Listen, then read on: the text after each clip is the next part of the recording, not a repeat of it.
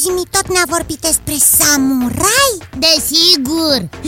Cum aș putea să uit? Era vorba despre artele marțiale din filmul pe care l-am văzut. Asta înseamnă că mai ții minte că ne-a spus că acei samurai beau foarte mult ceai. Samurai care beau ceai. Ceai băut de samurai? Hai, hai, hai!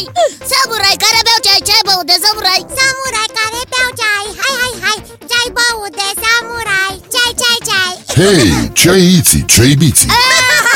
Ceai zimi tot Eu n-am nimic, funcționez în parametri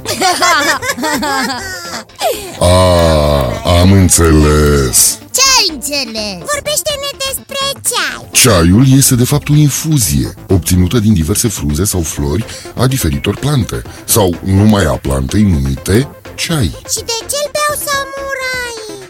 Nu îl beau numai samuraiiții. A devenit o băutură foarte apreciată în întreaga lume, dar este adevărat că obiceiul de a consuma această licoare a luat naștere în îndepărtatul Orient. Mm, mai precis, fii mai precis, dragă zimi tot Obiceiul ceaiului s-a format acum 5.000 de ani în timpul dinastiei Tang. Destul de bătrânel obiceiul ăsta Chinezii au păstrat obiceiul și pentru oaspeții care le intrau în casă.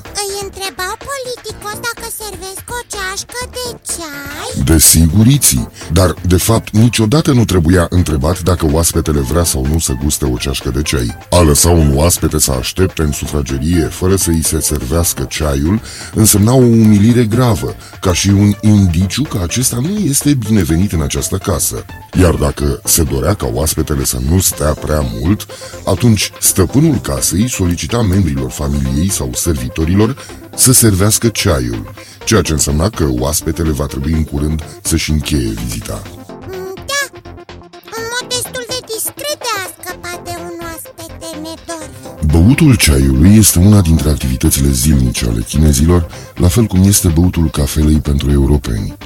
În sudul Chinei lucrurile au mers chiar mai departe, ajungându-se la a bea ceaiul de dimineață, ceaiul de prânz și ceaiul de seară. da, Dar din câte știu eu și englezii și-au făcut un obicei foarte prețuit de ei din a bea ceai zilnic Aceste activități sunt departe de obiceiul englezilor de a-și bea ceaiul, pentru că la chinezi se adaugă mâncarea și discuțiile cu prietenii, totul transformând acest ritual într-o activitate socială extrem de apreciată în zonele dezvoltate ale Chinei. Chinezii au trei modalități de a bea și a aprecia ceaiul. Adică? Gustarea, băutul și mâncatul Adică a gusta înseamnă a bea cantități mici de ceai Respectând și admirând calitatea acestuia Gustul și mirosul a bea însemna normal a utiliza cantități mari de ceai în fiecare zi, în loc de apă, iar a mânca ceaiul presupunea gustarea frunzelor de ceai pentru a le aprecia calitatea, aroma și prospețimea. De asemenea, ceaiul se folosește în unele cazuri și la prepararea unor feluri de mâncare, astfel că el își găsește locul potrivit și la bucătărie, în funcție de priceperea bucătarului. Wow! Da, știu că durează până apuci să bei un ceai Există adevărați maestri biți în prepararea ceaiului și, de asemenea, ustensilele de preparare a ceaiului sunt special destinate acestui scop. Nu puteai fierbe ceaiul decât în vase special destinate și prepararea în sine se efectua după reguli stricte, știute numai de mari maestri în arta preparării ceaiului. Da, orientalii ăștia au făcut o artă din orice Așa este Iții, iar pentru ceai au dezvoltat o întreagă cultură. O întreagă cultură? Da, biții aveau chiar case speciale unde se consuma ceai, așa numitele case ale ceaiului. Avea și ceaiul o casă a lui. Ca să nu umble hai ui!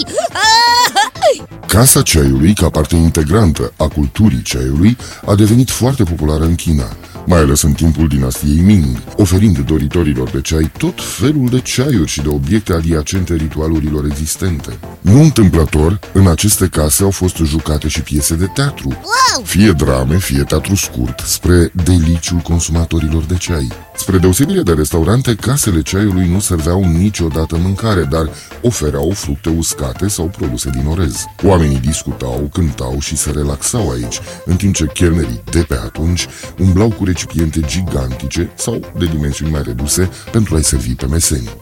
Ce frumos!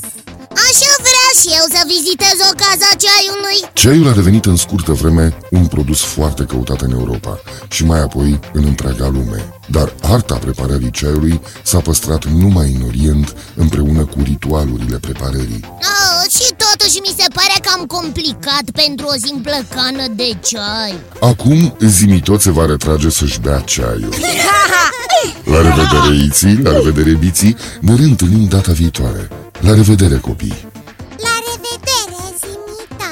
Samurai care avea ceai Ce ai